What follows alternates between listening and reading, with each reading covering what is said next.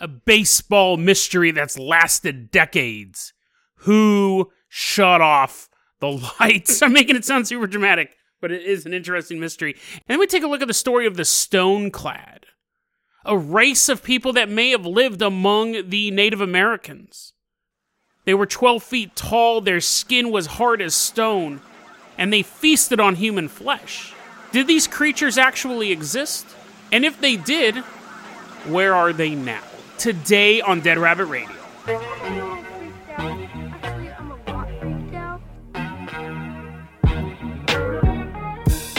Yeehaw! Hey everyone, welcome back to another episode of Dead Rabbit Radio. I'm your host, Jason Carpenter. I'm having a great day. Hope you guys are having a great day too. The reason why I'm yeehawing, because we're on Jason's farm. There's like pigs walking around and stuff like that. They work there. They're not the livestock, they're clocking in. There's a bunch of cows getting ready to get milked. I just posted that YouTube video. A lot of people didn't expect it, a lot of people didn't know what it was. It was me working at my friend's farm and also working at my friend's farm. Let's bring in our Patreon supporter for today. It's Squeeze God. Squeeze God, we're clapping. We don't see him. We're looking around. We see a pregnant cow. A cow's giving birth to Squeeze God.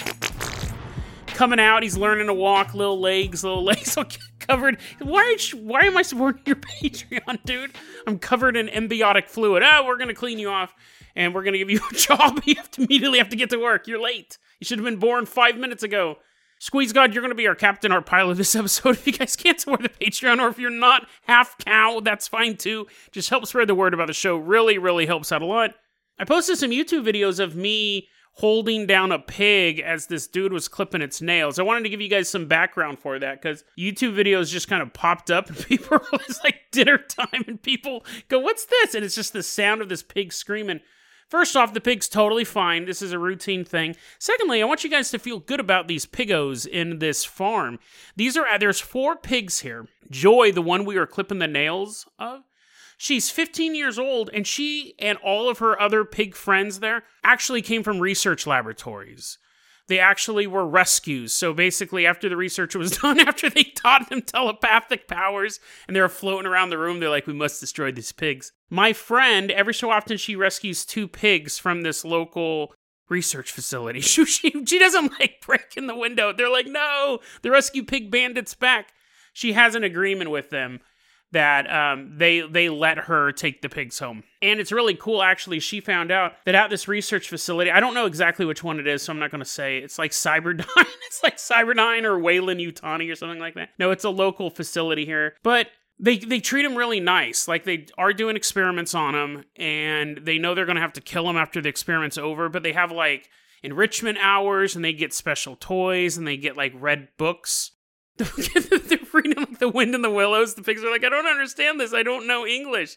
But it's the thought that counts. So yeah, Joy, she's 15 years old, and then there was Waylon in the video. He's uh, maybe like 10 years old. He's 500 pounds. So go check out that video on YouTube. I think it's really cool. It's it's basically me holding a pig dance close up of a pig's back in my hands, going, "It's okay, Joy. It's okay." As I'm rubbing her little bristles, and she's screaming, but immediately she was in no pain whatsoever. It was fear It's okay, right? You can be in fear, wasn't me. Immediately afterwards, she just laid down, took a nap. So she's totally fine. And she is walking. She wasn't walking before we, like, Jason, this isn't an agricultural podcast. Just get to the ghost. Get to the ghost. I just want to say that she's doing totally fine. All the other pigos are doing fine, chickens and goats and everything like that. Look at Squeeze God. Squeeze God is now milking himself. That came out wrong. Everything at this farm is fine, but check out those videos. I think you guys will have a ball. That was a really long introduction, but I thought it was an important part of the Dead Rabbit mythos. Me at a farm. Squeeze God, let's toss you the keys to the Dead Rabbit Dirigible. We're leaving behind Jason Farms. We are headed out to Baltimore, Maryland. Specifically, we're going to Camden Yards. That's where the Baltimore Orioles play. Dude is on a pitcher's mound and he's like throwing the ball, and the guy's all sweaty. There's just a big sweaty guy at home base, and he swings that bat, crack, and hits it, and then the ball sails away, and the first baseman is trying to grab it. He's leaving the base. They're like, no, no, that's for the outfielders. And then he bumps into a bunch of outfielders, and it ends up on the highlight reel, and he loses his job. Typical day at a baseball stadium. People are constantly getting fired for leaving their stations. We're back in the year 1997. The reason why we're here is infielder Cal Ripken Jr. is about to set the record for the most played consecutive baseball games. Originally, Lou Gehrig set it in 1939. That record existed from 1939, the most played games in a row, until September 6, 1995. That was when Cal Ripken beat the record. So now we're in the year 1997. It's August 14th, 1997, and he is still just blowing this record out of the park. August 14th, 1997, the Orioles and the Seattle Mariners are facing off in Oriole Park. Everything's ready to go. The someone brought the ball. They forgot that the last game. They're like, "Oh no, we can't play baseball without a ball." Everyone had to go home. They brought the ball this time. Everyone has their bats ready. And just before 7 p.m. when the game's about to begin, a bank of lights behind the first base dugout goes out. So they go and they fix it, and the umpire goes, play ball! And everyone's like, yeah, yeah, that's what we came here for. The bank of lights goes out again behind the first base dugout. So oh, let's fix it. Fixing it. Play ball! Bank of lights goes back off. This goes on from 7 p.m. till around 9. Every time they fix the lights and they turn it back on, a circuit breaker is thrown and it kills the lights again. At 9:15 p.m., finally the ref comes out and it's doing all the hand motions and stuff like that. He's throwing up gang signs. Rival gangs are driving by, shooting him. He's doing all the hand signs. Game is off. We can't play the game without these lights. We probably could have started it back at 7 p.m. when the sun was slightly still up, but now no go. Also, bloods for life. So calling this game actually puts the Orioles at a disadvantage because that means tomorrow they'll have to play a doubleheader. They'll have to play two games in a row because you have to stay on schedule with this thing. But what are you going to do? You can't play without this bank of lights. So there's a conspiracy involving this. There's a conspiracy involving why the lights kept going out. So let's go back to earlier in the afternoon of August 14th, 1997. Cal Ripken Jr. is getting ready for the night's game. He's driving home. He just got done playing a game for the Chicago Bulls. He's playing the most games ever in a row. They didn't know that, not just baseball. He pulls up to his house and he's walking up and he hears a He's like, hmm, it could be one of two things. It could be a very excited mouse, or it could be the sound of a old timey mattress squeaking. That's weird because I have a Tempur-Pedic, but still, and he opens the door. And he's walking through the house. He's walking through the house super slow because he wants the tension to build. As he's making his way and he hears the he's starting to put stuff together. He knows that that is the sound of a mattress moving. And the mattress movers aren't supposed to be here until tomorrow. So it sounds like someone's having sex. And it's not him, but he's in his house. He's not the smartest guy in the world. He's like, uh, what's going on? Someone's having sex, but it's not me. His wife is at home, and so is his best friend, Kevin Costner. And he opens the bedroom door, and there is Kevin Costner, straight up delivering the mail like the postman to her water world. It was about time he pulled out his tin cup I don't know. That's the only movies I know of Kevin Costner. He made her dance like wolves. That's it. Uh, what else was he in? Doesn't matter. Doesn't matter. Doesn't have anything to do with the story. He's banging Cal Ripken's wife, and Cal Ripken beats up Kevin Costner. Kevin Costner's like, "No, no, I got a movie tomorrow. Doesn't matter. Punch, punch, punch." Cal Ripken's punching him. Kevin Costner is crawling out of the house. I'll show you a tin cup. he just happened to have a tin cup. He picks up a tin cup. He's throwing it at Kevin Costner. Anyways, the point is, is that Cal Ripken beat up Kevin Costner, and then he called up his coach and goes, "I can't play tonight." Coach is like, "Why not? We need you in the game." And your world record. We don't want it to break. Like, sure, you've beaten Lou Gehrig, but we want to make the record even longer. We want to make it even longer. And Cal Ripken's like, I can't. Listen what happened. I came home, squeaky bed, Kevin Costner, tin cup, and the coach is like, say no more. Say no more. I can, pick up just those phrases it, the visual is in my mind. Coach goes, Tell you what, I'll take care of it. And so later that night, the lights wouldn't work. The game was called. And he played a doubleheader. Cal Ripken Jr. played a doubleheader the next day. His record stayed intact. He actually ended up playing a total of 2,632 games in a row. Lou Gehrig's record was only 2,131 games, so he just blew it out of the water. That's the conspiracy theory. And it's a really interesting one, except for the fact it's 100% not true at all. This is, I, actually really love this conspiracy theory because back then, and probably still today, but I remember as a kid, Kevin Costner had a huge reputation as being a womanizer. He's constantly sleeping around. So he's the perfect foil for this story. And Cal Ripken and Kevin Costner were friends. And there are photos of Kevin Costner and Cal Ripken's wife. And Cal Ripken and his wife had some marital difficulties around that time. So you have all the elements of this. There's a key problem with this story. Cal Ripken was at that game. Cal Ripken was 100% at that game. This story is huge. This isn't some weird conspiracy theory that's floating out there. Where it is, well, it is, but this is addressed in like sports media. Cal Ripken was there. He goes, I he's done interviews about it. He goes, I was at that game. He goes, there's footage of me coming out of the dugout and looking at the lights. He goes, I was there. I was trying to help figure it out as well. I was, he was the main guy. He's the main electrician. He puts away his bat and ball, grabs his electrician belt. He's like, I'll take care of this. He's there. He's on footage of being there at that game. Now, you could say, Jason, maybe he did show up, but he also beat up Kevin Costner. And then he just showed up a little bit late. May, maybe, but doubtful. It's not going to be one of those things where you're going to say, "I boss, I can't come into work," but is I can come and just sit there in case anyone starts a rumor later on. I'll sit there and be really sad in the dugout. Like that doesn't work. Like the idea was is that he couldn't leave his wife. He was so heartbroken he just had to stay there and process everything. Not oh, I'll just go there and sit in the dugout. He was, and the story was he didn't show up at all. There's video footage of him there. But this rumor, even though we have physical evidence that this story is not real, this rumor is so pervasive. In 2001, in June of 2001, Fox Sports Radio told this story. They reported it. It was a couple years later. They're like, hey, Barry, did you hear about that thing with Kevin Costner banging Cal Ripken's wife? No, Joe, what happened? Well, he gave her the old, he gave her the old postman into her water world. And they're like, ah, sound effects. It's only a step. It's only a step down from what I do. They just have better sound effect board. Kevin Costner called him up the next day and threatened to decapitate both of them. He threatened to take their heads off. Kevin Costner, star of four movies, only only four, he threatened to chop their heads off.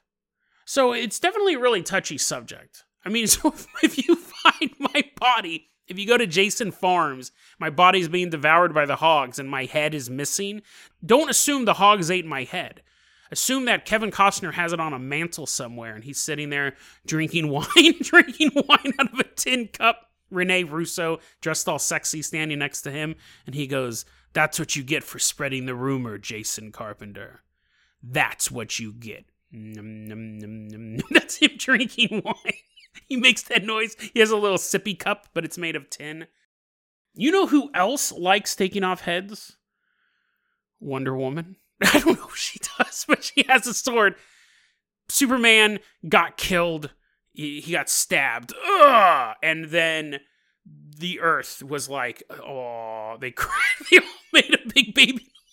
made a big baby noise at the same time. Oh, and across the universe, a bad guy goes, Yes, now is my time. That guy's name is Darkseid, and him, along with Granny Goodness, are headed to Earth to destroy us all. It's up to the Justice League to fight back. That's Batman. And uh, Wonder Woman shows up. She's chopping people's heads off. And then the Flash and Aquaman, and then maybe some other dudes show up. And then Darkseid shows up and he's like has his arms crossed and he's shaking his head and he goes, "Uh uh uh, this is my planet now." Is it? Find out on March 18th. People are like, "I'm not watching this movie because of these ridiculous promos." March 18th, available only on HBO Max. Watch Zack Snyder's Justice League. rated R. I can't wait to watch this movie. I can't wait to watch this movie. I'm really excited for it. I've been excited for it for years. I'm a huge Zack Snyder fan. I'm, I already have my little score sheet. How many heads does Wonder Woman chop off? It's rated R, so maybe it's a lot. But I'm super excited for it. I hope you guys watch it as well. Justice J- Zack Snyder is very important. Is Zack Snyder's Justice League? I actually watched the first one in the theater. It was decent. It wasn't great. It was better than Endgame. Squeeze God, let's go ahead and leave behind Baltimore, Maryland. We are headed out to New York. And Squeeze God, as we're flying out there, I want you to go ahead and hit that time travel button. We're traveling back in time to the time when the indigenous people of the continent ruled the land. And when we're in the area that will become New York, we're hanging out and we start to hear stories of the stone coats or the stone clad. Different tribes had different names for them.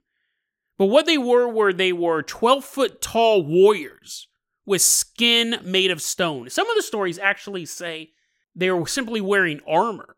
But it was the, it, doesn't matter if you're trying to kill this guy with a bow. If you're trying to shoot arrows at this guy and they're bouncing off of him as he's getting ready to club you in the brain, you're like, hmm, the distinction between why these arrows aren't working is very, very important.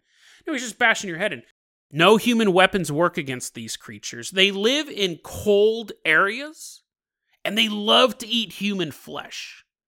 Now, as you moved farther north, these guys started to be known as Wendigos. And just like the Wendigo legend, some people believed that the Stoneclad were humans who had committed evil acts, namely cannibalism, and turned into these monsters. It's not really a punishment, right? Someone's like, don't eat human flesh or you'll turn into a 12 foot, impossible to kill man. You're like, what? I'm totally, I'm going to eat all the flesh now. I'm going to eat your flesh just because you told me that story. No, it's not a punishment. The Iroquois, that's kind of the version the Iroquois have of them, are just these giant warriors. The Cherokee natives also had a version of them, pretty much the same thing. You could only defeat them, though. They, these guys actually had a named weakness. You could defeat them by stealing their powers or exposing them to a menstruating woman. So just bring a bunch of those along. just have a bunch of them, and then you can eat them afterwards and become a monster yourself. We covered a. I don't remember which story it was. We covered a story not too long ago where like the menstruating woman, the monsters try to raiding the indigenous people's tribe, and then they just put a bunch of menstruating women by the river, and the monster's like, ah, no way. We're headed over this way. We're headed to the tribe where all the dudes hang out. We're gonna eat them.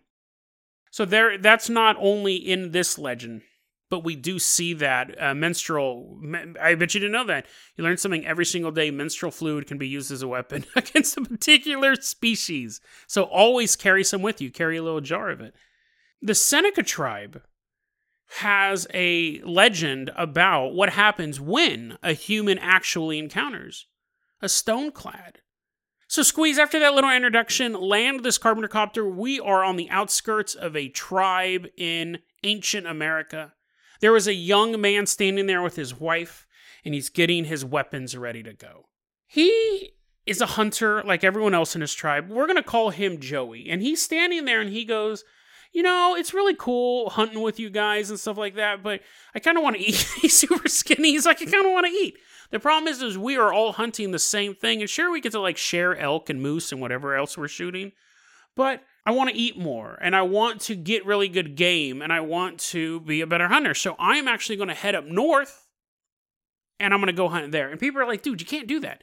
The reason why we hunt in this area and not up north is because that is where the Stoneclads live. And he goes, Yeah, I hear all this stuff about the Stoneclads, and I believe they exist, but think about it. They only eat humans, right? Everyone's like, Yeah, that's why we don't go up there. He's like, But follow me on this. If they only eat humans and there's no humans living up there, the game must be dope, dude. There must be like giant elk. Hopefully, they're not made of rock, too. But you know, there'd be like lots of deer. No one's hunting these things, so I'm gonna go up there. People are like, dude, that's the stupidest plan. He goes, You will see. You guys will see. He gets his wife, we'll call her Monica. He's like, Monica, I want you to come with me. He goes, Are you menstruating? She's like, I do it once a month. And he's like, Good. We'll plan it for that month just in case. So they head up north. They make camp. He goes to hunt, and he was right. The game is amazing. He has all these dead elk. He's shooting moose. He he's shooting animals he didn't even know existed. He's shooting Komodo dragons and pterodactyls. No one else hunts up here. But his wife's back at camp, and his wife is just hanging out, and a stone woman shows up. So she bounces. She's out of there. And she goes downriver and she tells her husband, Hey, remember that whole thing about you saying you could totally kill these uh, giant monsters that eat humans? The dude's like, Yeah, it's his eye shift from side to side. He's like, Oh, I really didn't think those guys existed. She's like, One of them just showed up in my camp. So we got to do something about these things. I get it. We're going to eat like kings out here, but they may eat us. So Joey sits there and he sharpens his hatchet. Sheen, sheen, sheen, sheen, sheen, sheen, sheen, sheen. Sharpens his knife. Sheen, sheen, sheen, sheen, sheen, sheen. And he sharpens his wit. He's just reading. He's reading detective novels. He's like, oh, Sherlock Holmes. Because he knows to fight these guys, he's going to have to outthink them. He sets a big bonfire.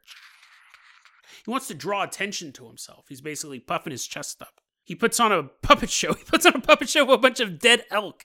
Hey, everybody, I heard the Stoneclad suck. Oh, yeah, they're totally lame.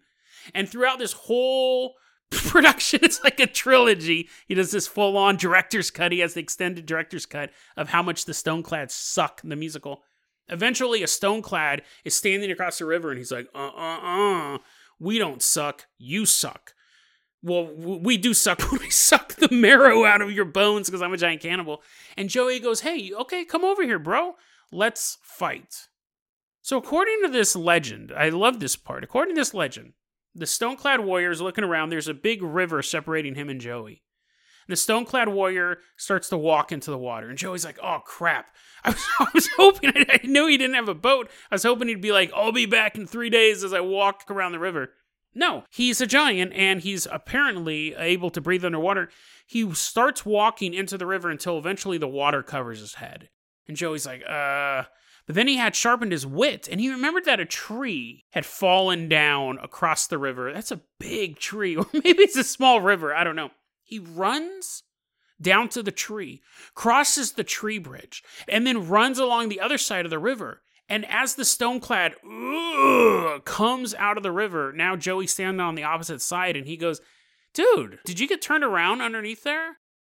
And the stoneclad's like, What? What are you looking at? He's seen a smoldering fire pit. He sees all these elk puppets. But he turns around and Joey's on the other side of the river. And Joey's like, Dude, you got turned around. Like, I thought you were going to fight me. Are you scared? Ugh.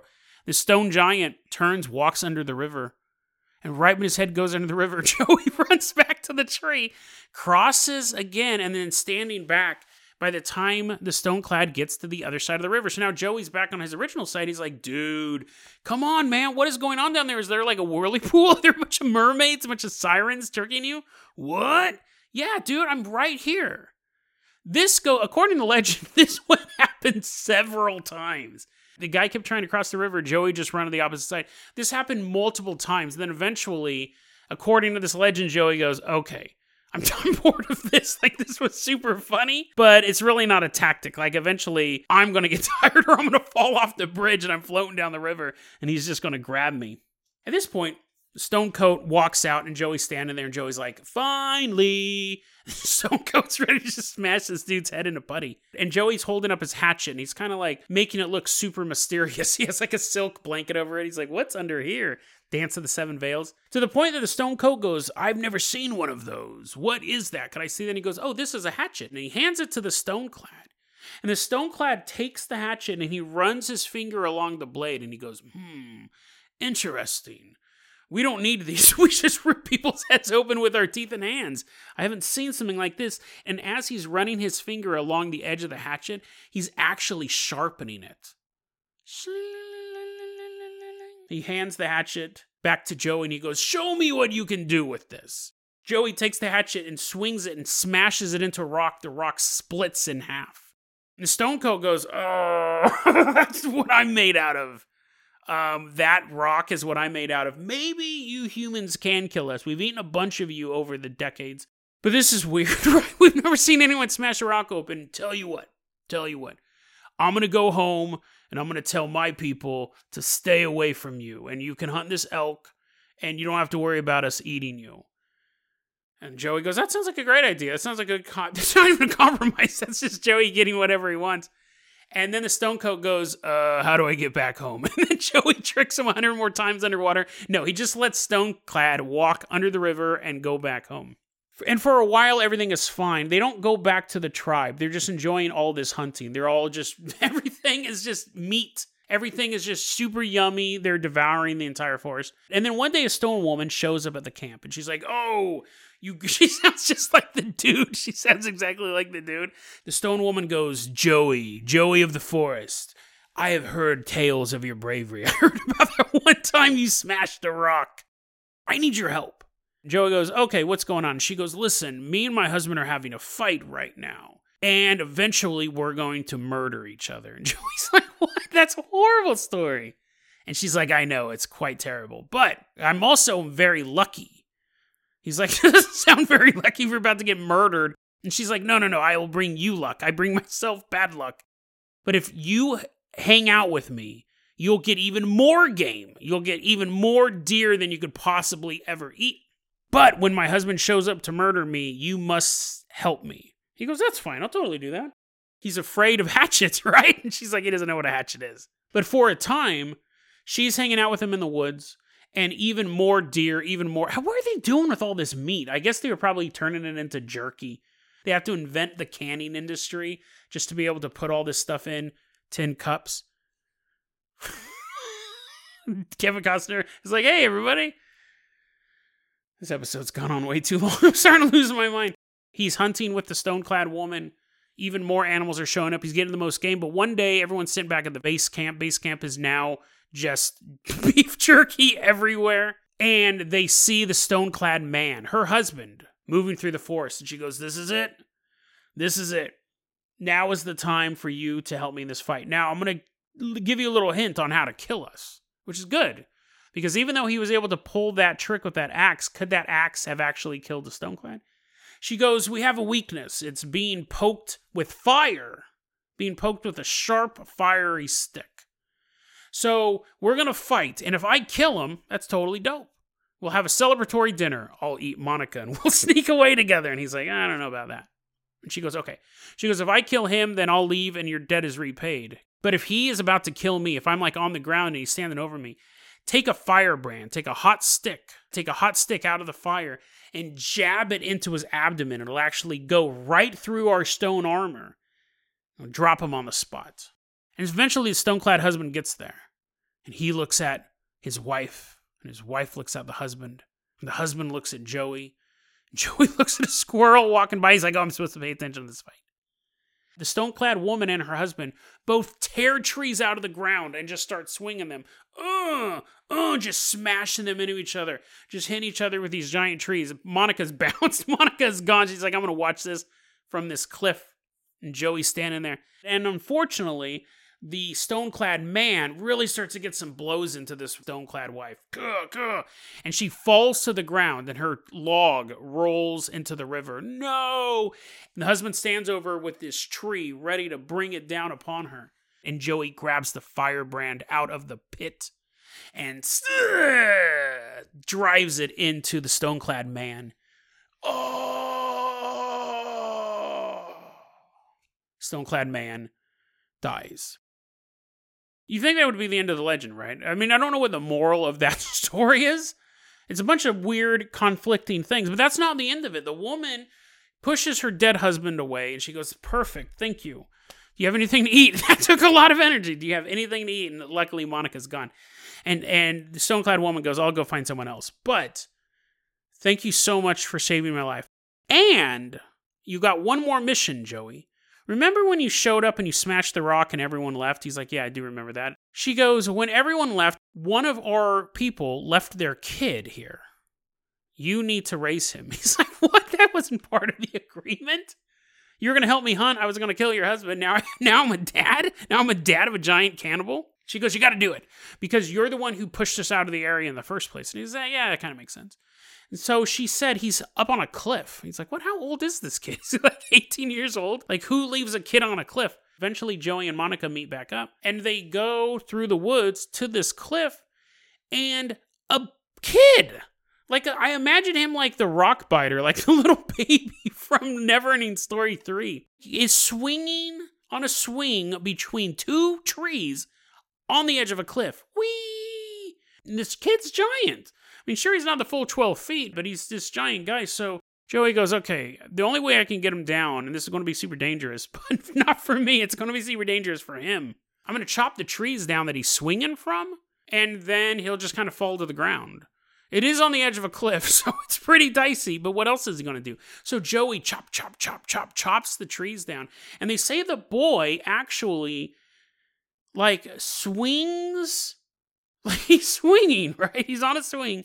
And then he goes, wee, and he just swings down. He's still doing the back and forth motion like he's on a swing, but he's like hovering, almost like a leaf falling. And they said he's singing the whole time. And then finally he gets to the bottom of the cliff and he's like, ah. Now Joey's like, dang it, now I got to climb down this cliff. They take the boy back to the village. At this point, he's like, I can't raise this kid by myself. And like they always say, it takes a village. He just doesn't want to raise the kid. He's hoping someone else will adopt it. He takes the kid back to the village. He shows back up with all of this meat, all of this fur. And everyone's like, dude, everyone's clapping. Everyone's giving him a round of applause.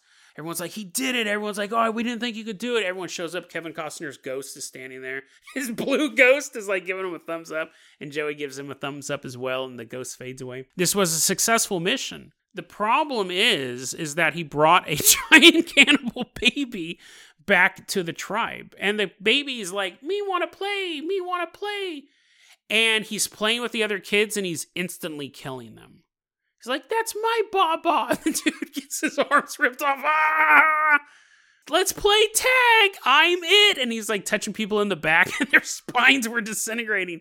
He was so strong. They said every kid he played with died on the spot, and all he wanted to do was play. Let's play hide and seek. He's pulling their eyes out. Okay. He's not Jigsaw. He doesn't know. He's not like trying to come up with ironic punishments. He's not doing that. But Eventually, Joey's like, okay, I came back as a hero, but this is quickly turning me into the villain of my tribe.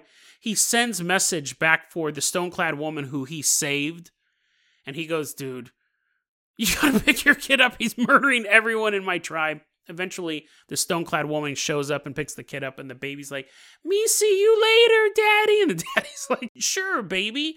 They didn't even bother to name it. "Sure, baby, we'll see you soon." And once the baby leaves, they're like, move, move the tribe, move the tribe, let's go, let's go. That's one of the stories about the stone clad, a race of people who were impenetrable to weapons and ate human flesh. I think it's an interesting story. There's really no moral to it. Don't bring strange kids home. Help women in need. Help them murder their husbands. What would be another moral? Oh, if someone ever tells you don't go in that area, it's super dangerous, go there anyways. You'll probably kill a bunch of animals. You're showing up at the zoo with a rifle. They're like, sir, don't go in there. That lion cage is super dangerous. You're like, I know. I heard this story on Dead Rabbit Radio. They're like, no. Polar bear sneaking up behind you. He's somehow gone to the lion cage first. But I think this episode is interesting for another reason. We're going to wrap it up like this. We're running a little long. On yesterday's episode, I talked about this might seem like a leap of logic, but stay with me. Yesterday's episode, I talked about an alien spaceship crashing and the survivor living on his own and, and trying to complete his mission of scientific experimentation using old timey tools, which I thought was a really creepy visual. But I, when I was saying that, I actually already had the ending for this episode in mind. That was kind of an improv ending I came up with on the spot. But this episode, I kind of went in when I was prepping it with this ending. So it's a little similar, but it's interesting nonetheless. I think this idea that we have of ancient aliens, when you look at stories of aliens coming down and helping humanity, build pyramids, build Nazca lines and stuff like that. A lot of that stuff's been debunked, but I'll put a really cool YouTube video in the show notes you guys can check out if you want more information on that. But but even if you're not looking at the big stuff like Nazca lines or the pyramids or Göbekli Tepe or, or any of those things, the idea of ancient aliens coming down and interacting with humans, it's always this idea of these gods in their spacecraft. They come down, they help us out, genetically engineer us, whatever they're doing, and then they leave. Or they still visit Earth, whatever version of the story you're looking at. But what would be more likely is a single ship, not an entire culture, a single ship crash landing on Earth. And those survivors would crawl out of that ship and go, well, There's no way we're getting off this planet. Like, this was our interstellar vehicle. It's completely demolished. We need to make the best of it. And we have human parallels of that on this planet. Shipwrecks. People crashed on a deserted island and they go, We're not going to get rescued. Let's start setting up a society. Let's Robinson Crusoe this. Let's do this.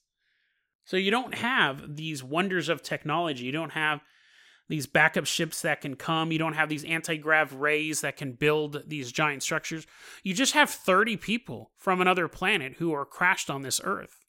And they have the technology they can salvage out of their ship, which would be things like their suits. So they have body armor that are impenetrable to human weapons.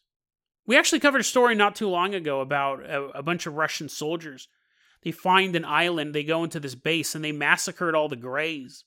There was a bunch of giants working at these control panels, and the bullets were just bouncing off of them. I'll put that in the show notes. So you have that. The fact that they're locked into a particular region, they're always in cold areas, could be that this particular race of aliens needs to be in cold areas. It's interesting because we have all these different tribes in the same region have these stories of cannibalistic giants my theory is with this story is that a ship crash landed in the northeastern United States and they're trying to rebuild their society. Now, were they eating humans? Was that actually a component of it? Maybe. I don't know. I don't know what you listen to this podcast or all the questions. The story is that they eat people, so maybe they did. Maybe this race of aliens just love to eat people. But I think it's an interesting story because when we hear about these tribes that seem to be completely outside all of human evolution, seem to be completely outside all of the other groups in the area. It could be a myth. It could be a group of warriors where they happen to be six feet tall, and the legend grew and grew until they became 12 feet tall, and they used to wear some different type of armor, and people turned the legend into them having impenetrable skin. That's possible too. That's the most likely scenario. But I like the idea of a ship crash landing castaways on our planet, and they do their best to survive. They move away from human population centers. And when humans do come in the area, they see them as a threat, they kill them on the spot. But they do their best to try to not be a part of our world. So while ancient astronaut theorists believe that aliens would be viewed as gods, coming down from the sky in their vehicles, helping humanity on its journey, it could be the opposite. It could be a single crashed ship, and the survivors were considered monsters that you had to stay away from. Underneath thousands of years of soil, somewhere in the northeastern United States, may be the wreckage of a ship. Its power cells long depleted. It's been invaded by roots and worms, and it sits there silent in the dark. It was built for interstellar travel. It crashed on the planet Earth. And its survivors lasted as long as they could until they also eventually perished and ended up under the soil. All that remains of their story is a legend that the tribes in the area would tell each other of impossibly hard to kill monsters that stalked the woods. Instead, it was a small group of castaways who would often look up at the night sky and think of home. deadrabbitradio at gmail.com is going to be our email address. You can also hit us up at facebook.com slash deadrabbitradio. Twitter is at deadrabbitradio. Dead Rabbit Radio is the daily paranormal conspiracy and true crime podcast. You don't have to listen to it every day. I'm glad you listened to it today. Have a great one, guys.